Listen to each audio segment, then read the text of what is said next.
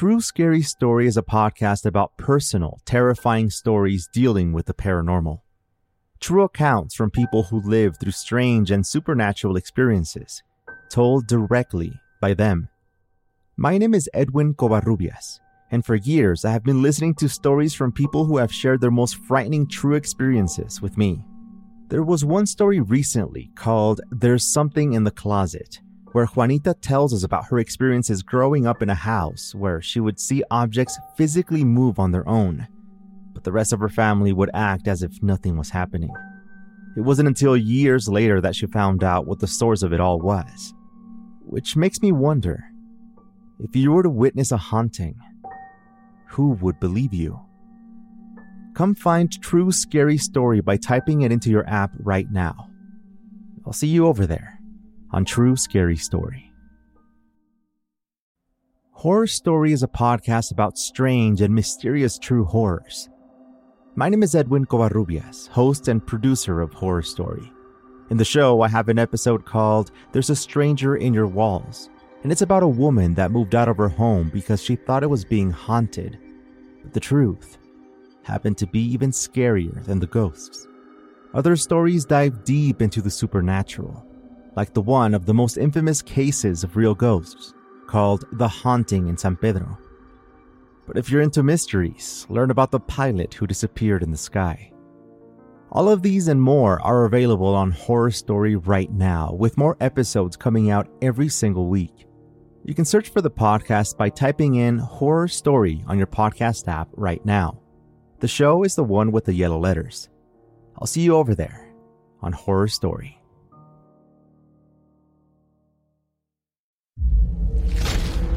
Chilling Tales for Dark Nights.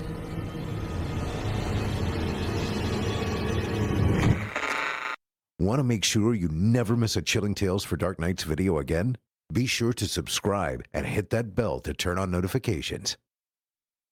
It's time to turn off the lights and turn on the dark. Chilling Tales for Dark Nights.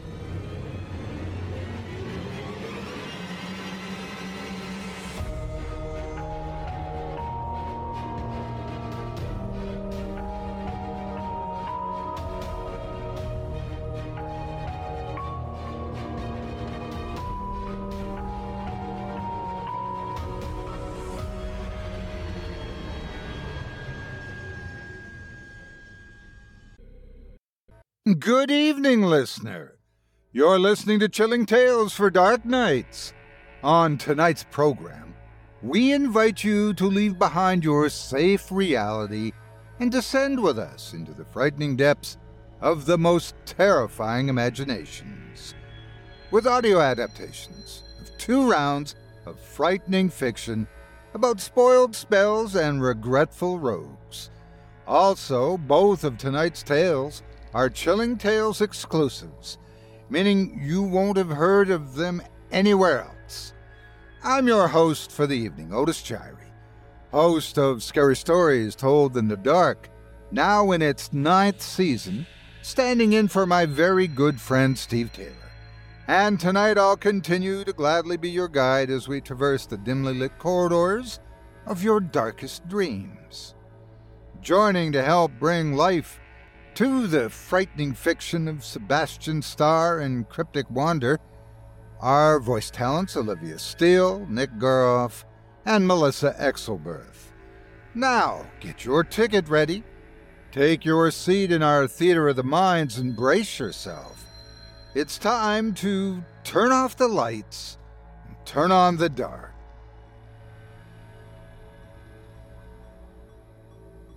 Our first tale tonight comes to us from author Sebastian Starr and is performed by Olivia Steele.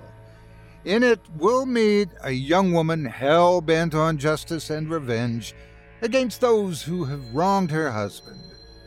When she dabbles into the world of witchcraft, the amateur spellcaster unknowingly curses herself in the process, with devastating results. Don't try this at home, folks. Without further ado, I present to you The Parallels.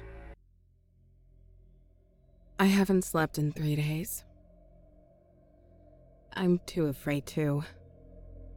I'm so exhausted, I can barely get my mind right to form the words. It sounds insane, and I can't make it make sense. But I'll do my best to explain. It all started on December 21st of last year.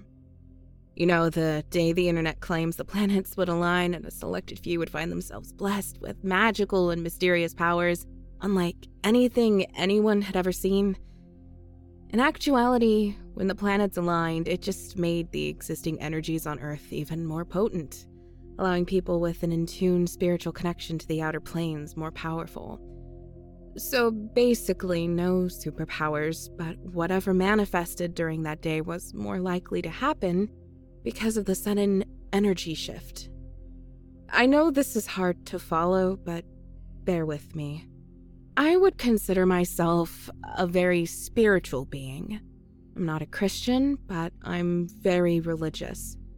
I would consider myself pagan. I practice witchcraft and have been for a few years now. I usually don't dabble in spellcasting because of the repercussions that follow. I believe in karma and in the idea that whatever you put out comes back times 3. It's called the rule of 3. Not all witches believe in it, but I do. And I believe it affects everyone. I knew of this rule 7 years ago when I discovered Wicca for the first time. When I met my now husband, I learned of this rule. I knew of this rule when he told me he had been sexually assaulted at his bachelor party by the dancer his friends had hired, and how disgusting he felt after the ordeal was over. I knew of this rule when I saw the video his friends had taken, and he was begging them to let him leave, and pleaded with this little bitch to not touch him anymore. I knew of this rule when she proceeded to grope his crotch, sliding her tongue across his face and rip off his shirt.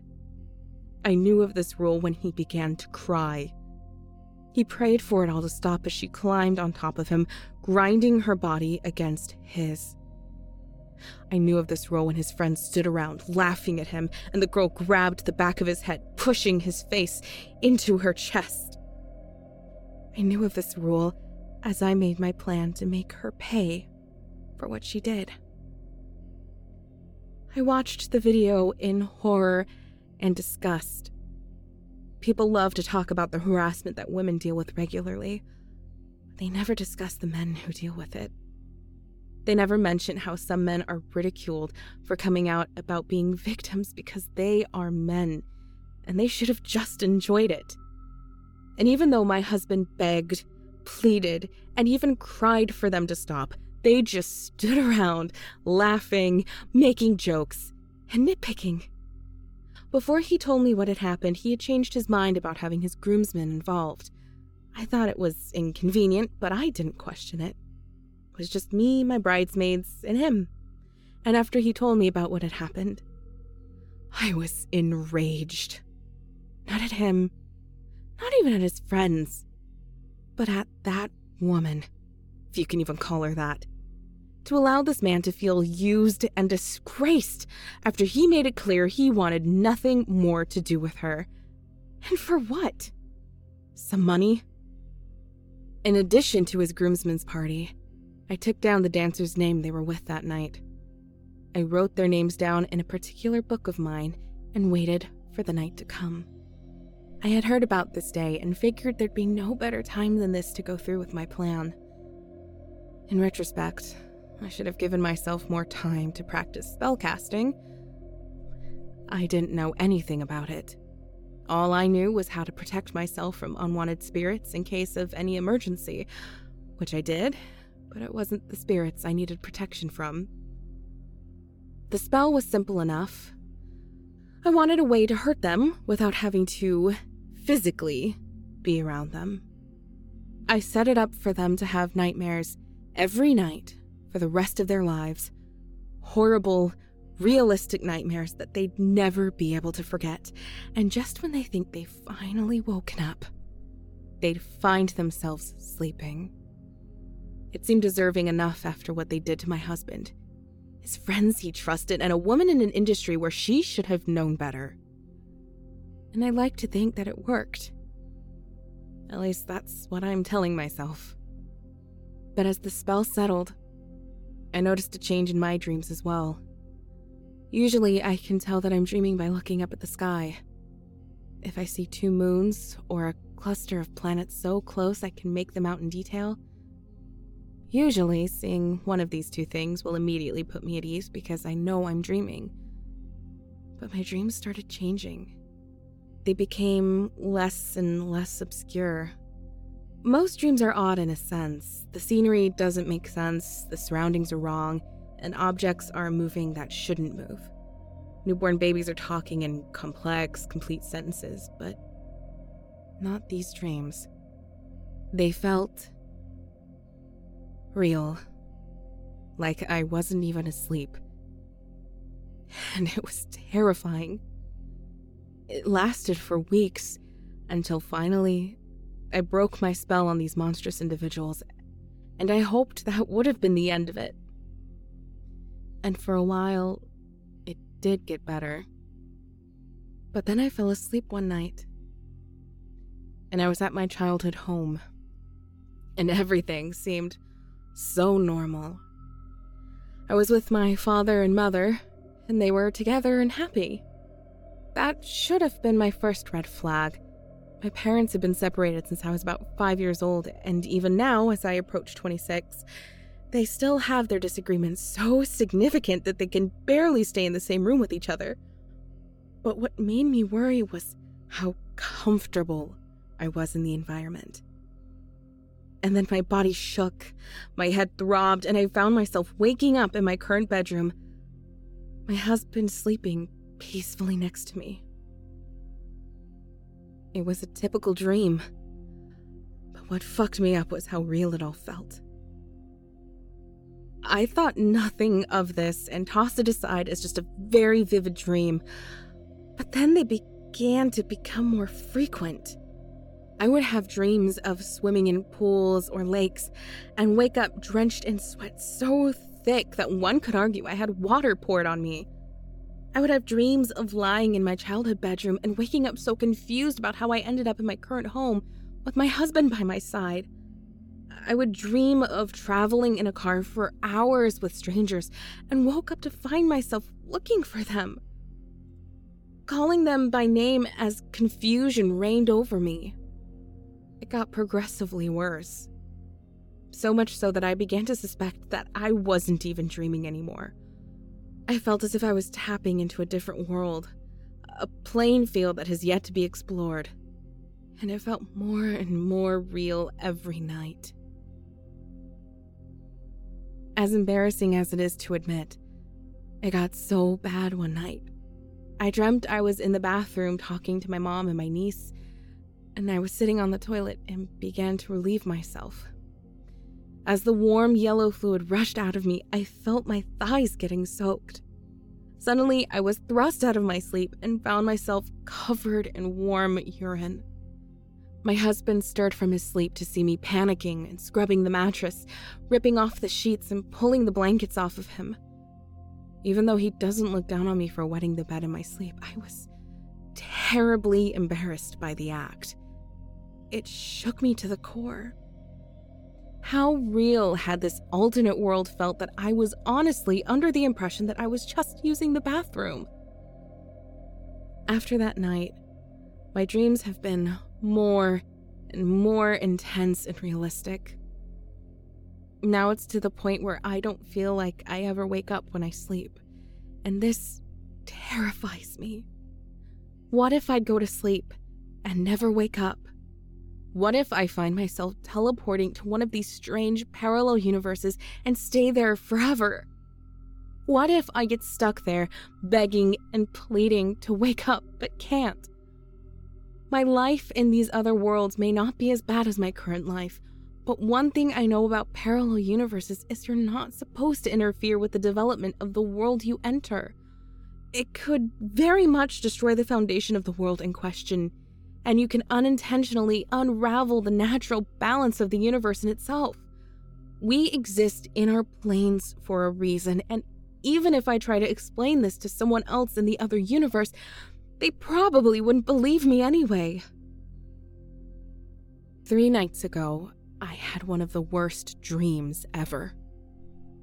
My husband and I have been having minor disagreements lately, and we've been dealing with them as best we could. Due to my high-functioning depression and even higher levels of paranoia and anxiety, needless to say, our love life has reached a wall. It's been challenging to participate in the act of lovemaking when I feel like my world is literally falling apart. And even though my husband is understanding and empathetic, he's also terribly sexually frustrated, which then adds to my anxiety by wafting me in a wave of guilt. I've buried myself in anxiety and overthinking, fearing the worst, but this dream killed me. We were together in our marital bed, and I recognized the room so vividly. It was our bedroom. The shelf with my trinkets and knickknacks were placed in their exact spots, the dark purple curtains blocking out the light from outside. The TV playing our usual bedtime show was off. The lights we used to color the room were dark, but they were all in their very spots.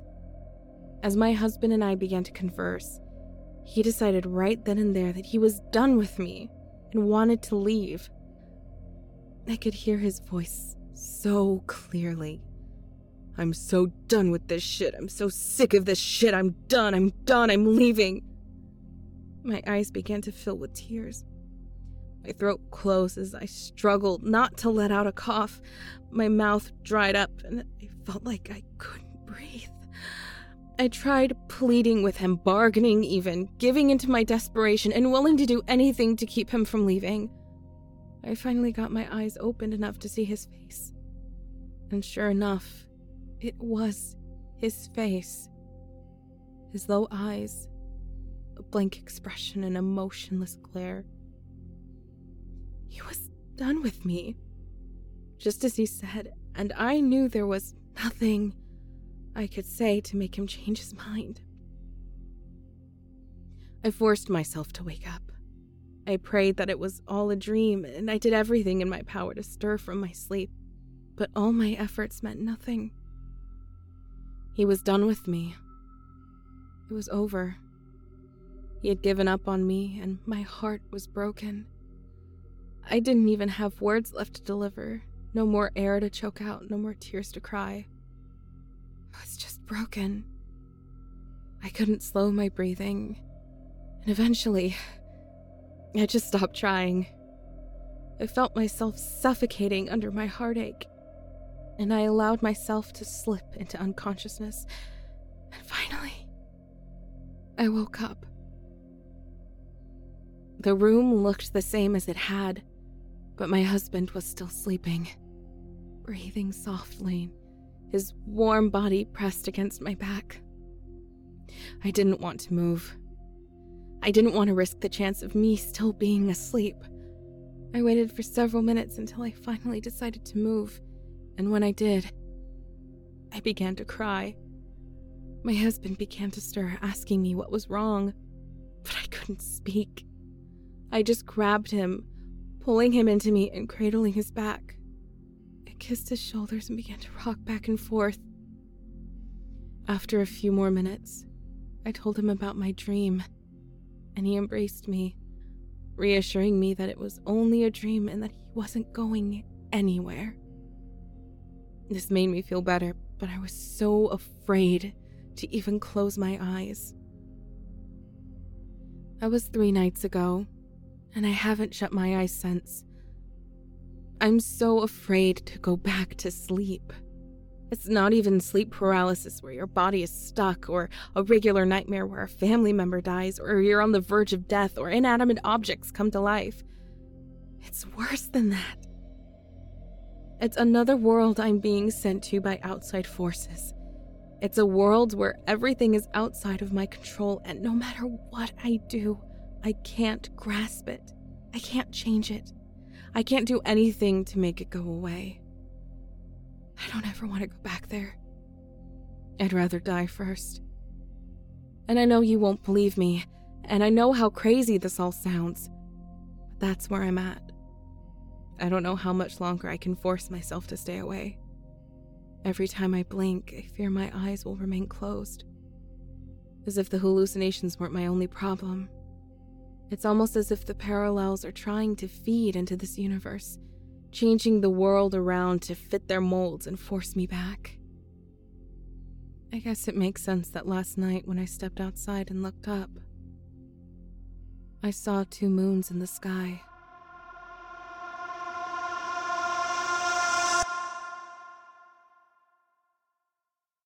I hope you enjoyed The Parallels, as written by Sebastian Starr, and is performed by Chilling Tales for Dark Nights talent Olivia Steele. You can hear more from Olivia Steele right here on our very own network, as well as on her YouTube channel called Scarily Olivia. Up next, we've got a second, smaller, sinister story for you, as written by Cryptic Wander and performed by Nick Goroff and Melissa Exelberth. In it, we have a front row seat to the journey of four men, having just narrowly escaped with a bundle of ill-gotten goods from a jewel robbery. They take shelter in an abandoned factory, hoping to weather the storm of justice long enough to disappear with their gains. However, someone inside has just about the same idea and the experience, leaves the men wondering if jail would have been a better option. Now, without further ado, I present to you The Heist. The truck squealed as it turned the corner, going into a sharp drift that threatened to topple it and everyone inside. Marcus got back control and pushed hard on the accelerator. The speed quickly climbed along the open city street, 50, 60, 70 miles per hour. The sound of sirens was loud behind them, and thankfully, the area was dead at this time of night.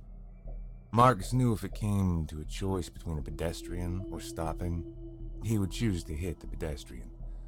He didn't want to, of course, but his freedom meant much more to him than the life of a stranger. The police hadn't turned onto their tail yet, so he once again whipped off to a street on the right. It was just as dark and quiet, and he looked frantically around for a good place to hide until the heat died down some. The gravel road went off down a grassy hill and into an unlit area. Part of his brain knew better. It wasn't a good place to turn around if he needed to. He would essentially be blocking themselves in, but the truck was low on gas, and this would likely be as good a place as he would find. "Hang on, everybody. We're going off-road." He sharply turned off to the right and instantly felt every little bump as the truck careened downward. He shut off the lights as he pulled next to an old building that sat next to an overgrowth of trees and brush. Not quite a forest, but close enough to matter.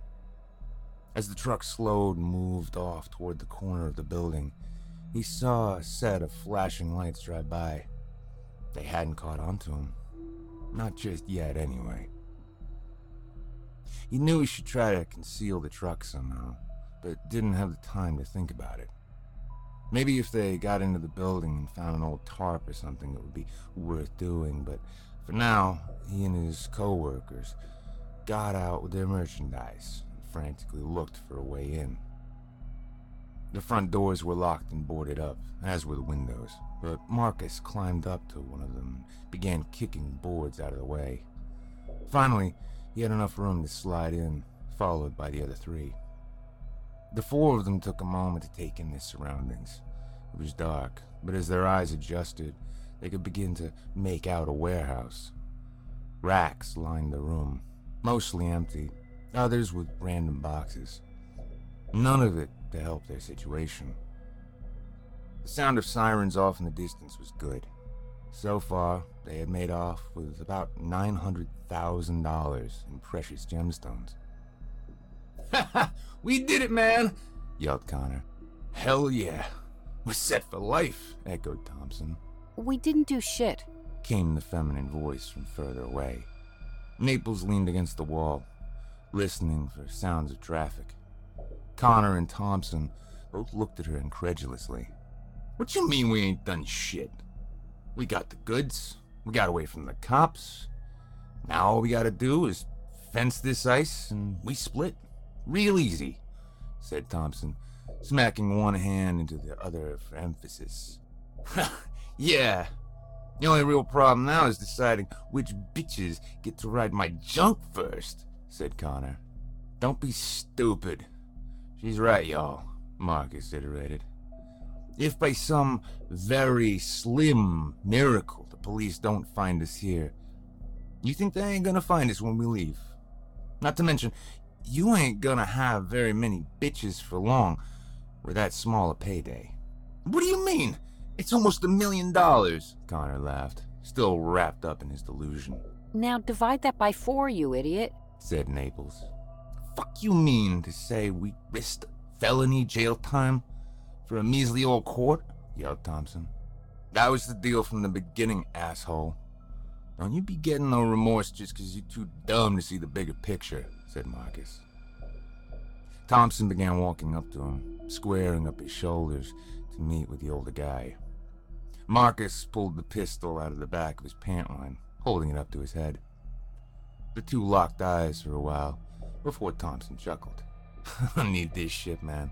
I'm gonna take what's mine and get me away from your goofy ass. Marcus lowered his gun and let out a breath. Punk. Thompson and Connor began laughing about all the wonderful things they were gonna do. Marcus shook his head and made his way to Naples, who was looking over a pistol. We need to find a place to stash these just in case we do get busted, he said in a hushed tone. Yeah, that's actually a really good idea. I'm not certain about how our odds are of getting out of here, but I wouldn't bet my life on it just yet. If they do catch us, it could be a good way to knock a few years off at least. I'm gonna go look upstairs. You look down here. And keep an eye on them while you're at it. I don't trust them. She nodded, and they both made their way to the right side of the building. You two, stay here and keep a lookout. You see anyone walking around here, do not start firing. Understand? You come get me first. Yeah, sure thing, boss, said Connor. Marcus and Naples looked to each other one last time, and then split up. The stairs led to an office of some kind overlooking both the warehouse as well as a production floor on the other side. Most of the machinery was still there, and assembly lines filled most of the floor. The office itself wasn't overly large. A computerless desk sat toward the back with an old, ripped-up chair still sitting behind it. Useless papers were strewn here and there, forgotten by the passage of time. Something odd stood out, though. To the left of the desk against the wall sat a large trunk. It was half open, and he could just see that it was empty. That wasn't strange on its own, but it looked brand new, not part of the building. Marcus gave it a quick thought and decided to throw the bag of stolen goods inside of it. If the police did come, odds are they would probably find it, but it was better than nothing. After stashing the sack and seeing nothing else of value, he made his way back out and down the stairs. Halfway down, as a second thought, he turned to go close the box and heard it fall shut and click on its own. Maybe older than I thought, he said to himself and continued down to meet the others. Thompson and Connor saw Marcus approach and also noticed his empty hands. You ain't holding out on us, are you, bro? Asked Thompson. Man, don't even worry about it. I stashed them just in case we get caught, right? You hear anything while I was gone? Nah, man. It's been quiet as a grave. Naples is still looking around, said Connor. Okay. I'm gonna go meet up with her and see what's on the other side. You guys stay sharp. The two nodded, and once again, Marcus turned to the production floor. Once he was through the door, they looked at each other and nodded. Thompson walked as quickly and quietly up the stairs as he could.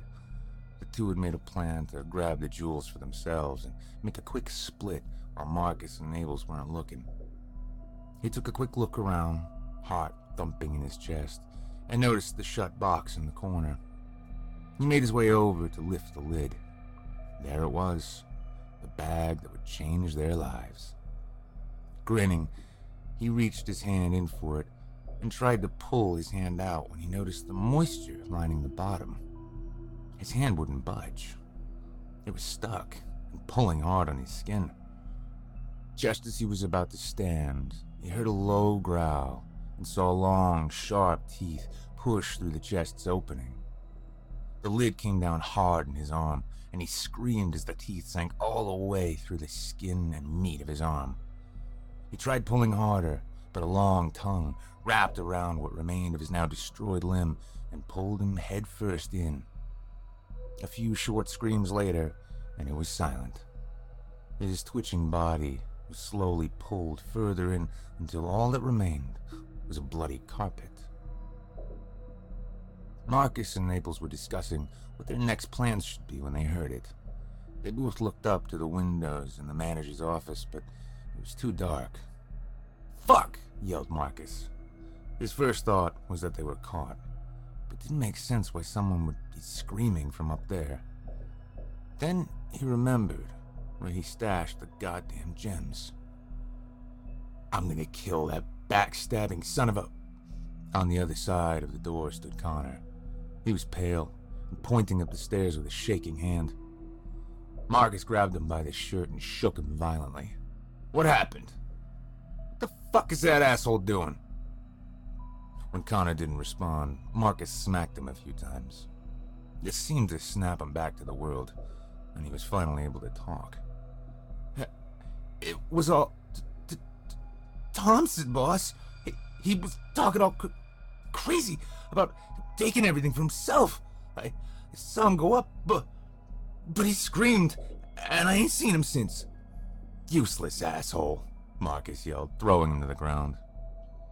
Naples was already up and in the room. He met her at the door, and they both looked around. Nothing was out of place except a large amount of blood that was soaking into the green carpet. That and the chest was missing. He looked all around for any possible explanation, and noticed the window leading out to the warehouse was open. There was no possible way for anyone to go out without dropping down about 20 feet. It was possible, but how had he gotten by unnoticed? And why was there so much blood on the floor? It wasn't adding up. "Connor, you sure you didn't come back down these steps?" He nodded dumbly in response. "Fucking useless, everyone. Okay, Naples, we're gonna split up and find that double-crossing backstabber, and then we're gonna get the hell out of here."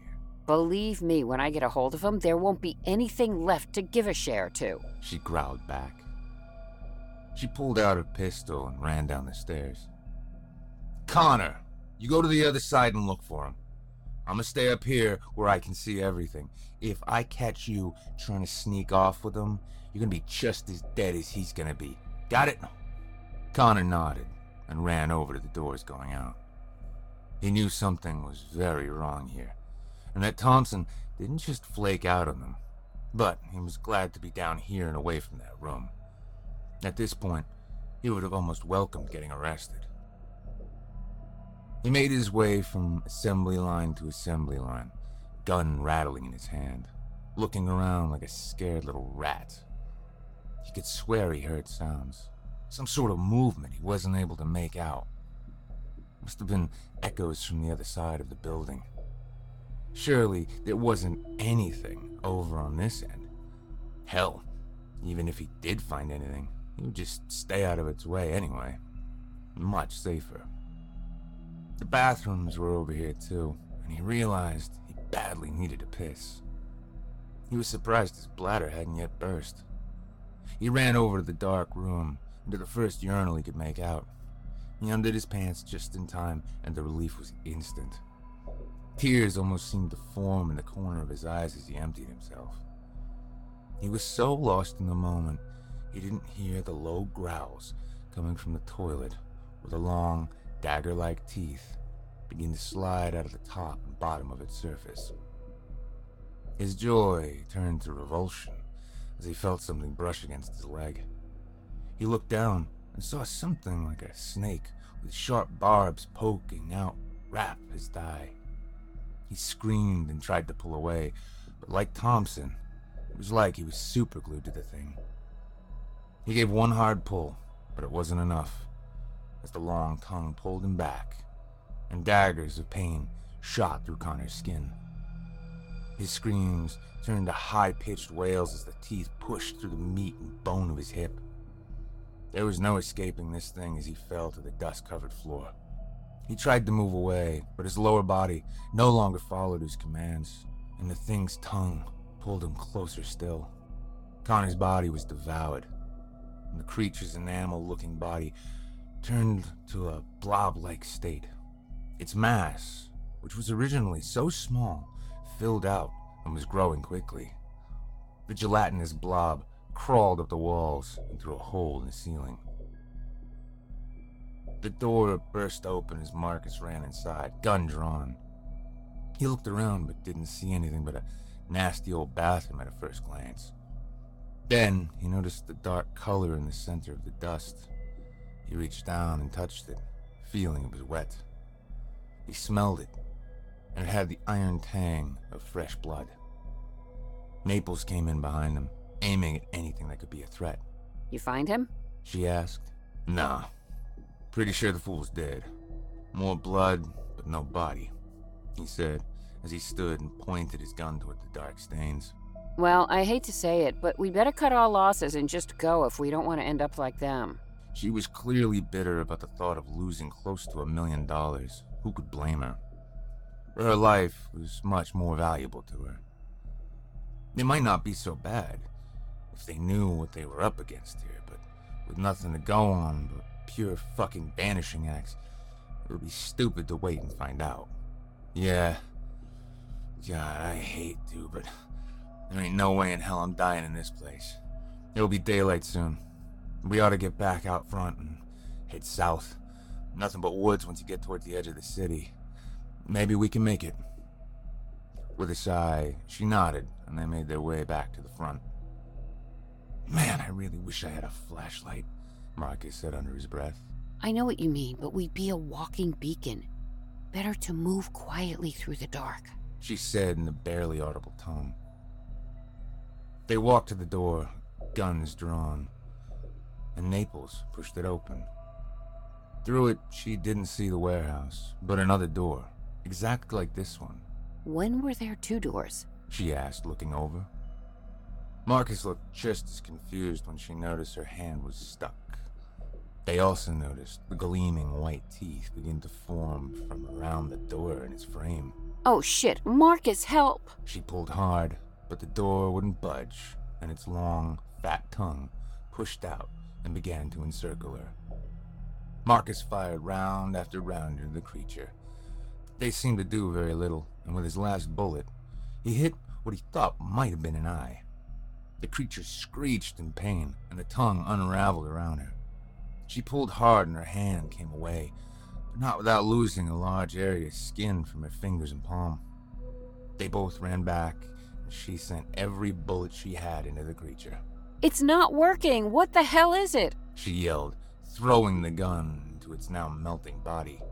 The form became an amorphous blob once again and rolled toward them, corralling them into a corner. Climb over them belts, yelled Marcus, and the two began making their way slowly to the door behind the thing. It was faster than it should have been, and as they climbed over the final line, the blob attached itself to Marcus's leg. Let go, you fuck! He desperately pulled and was getting nowhere. The gelatinous form began to make large white teeth, and they sank down just above the knee. He screamed as blood pumped in heavy streams from the severed limb. It went in for another bite, but Naples was able to pull him free. She wrapped an arm around him, and the two went for the front door. She was about to open it when it shot open by itself. On the ground now! A police officer had a flashlight in their eyes and a gun trained directly on them. They got down as best they could, trying to warn them of the monster that was inside, but they were ignored as handcuffs were slapped around their wrists. Naples was taken to the back of a squad car, and they did what they could for Marcus's leg. Detective Norris, who was assigned to the case, pulled up not too long after. The hell happened to him? he asked, looking at Marcus's grievous wound. Not sure. He was raving about some monster and then fainted. Our best guess is they didn't want to split the money and turned on each other. Good thing the gunshots were called in, or we would have never checked out this old place. Anyone been inside yet? Well, we wanted to wait for backup before we cleared it. The other two haven't been apprehended yet. Could get ugly. The sergeant nodded. Wait here with him until paramedics arrive. You too. I want you to back me up. Everybody clear? Yes, sir, they all replied. One of the officers quickly opened the door, and Norris readied his weapon. It was quiet. In a hushed tone, he told them to follow as he walked softly inside. They made their way to the staircase and the ladder that led up to a trap door to the same office. He motioned for them to go up the ladder, and he would take the stairs. Sergeant Norris was no stranger to dangerous situations. This could easily turn bad fast, so he needed to be faster. He moved as silent as possible, while making good time up to the office, weapon ready to take out any threat. He got to the top and found there was none. He looked around the office, seeing no one other than himself. He did notice the blood on the floor, though, still moist, but no trapdoor or entrance in the floor. That's when he heard it. The screams of the other officers coming from below him. In a flash, he was down the stairs and looking at something. He was sure it couldn't be right. The ladder they were on was curling up around both the men. The trapdoor attached to the ceiling was wide open, surrounded with massive white teeth. Saliva dripped down on top of the trapped officers as it slowly pulled them in.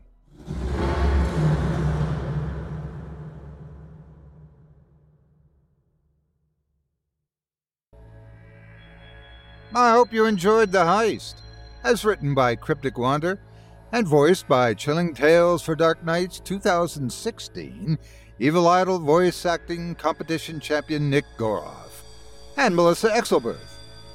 Lucas Webley, he's a commercial and dramatic voice actor from Central England, and host of the Simply Scary Podcast Network Terror Under 10 podcast, in which he also performs lead on all feature stories. To find more from Cryptic Wander, visit their Reddit profile at www.reddit.com/user/crypticwander. That's www.crypticwander.com. Melissa Exelberth's vocal talent can also be found right here on our very own YouTube channel, as well as on her website, melissaexelberth.com. Voice actor and 2016 Evil Idol champion Nick Goroff's talents can be found on our very own Chilling Tales for Dark Nights YouTube channel, as well as on past episodes of the Simply Scary podcast. You can also join Nick on his YouTube channel, Wizard of Cause. If you drop by, don't forget to let him know you heard about him here on this show.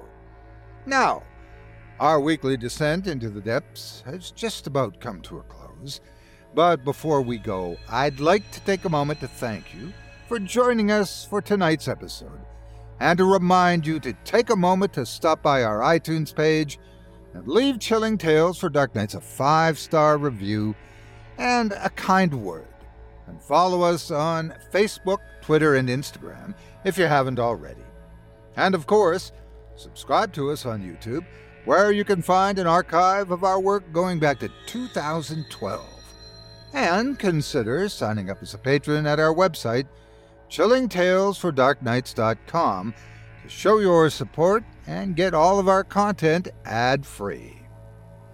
I'm your host for the evening, Otis Chyrie, and as always, it's been a pleasure. Tune in again next week when we once again turn off the lights and turn on the dark. Sweet dreams, listener. Sweet dreams.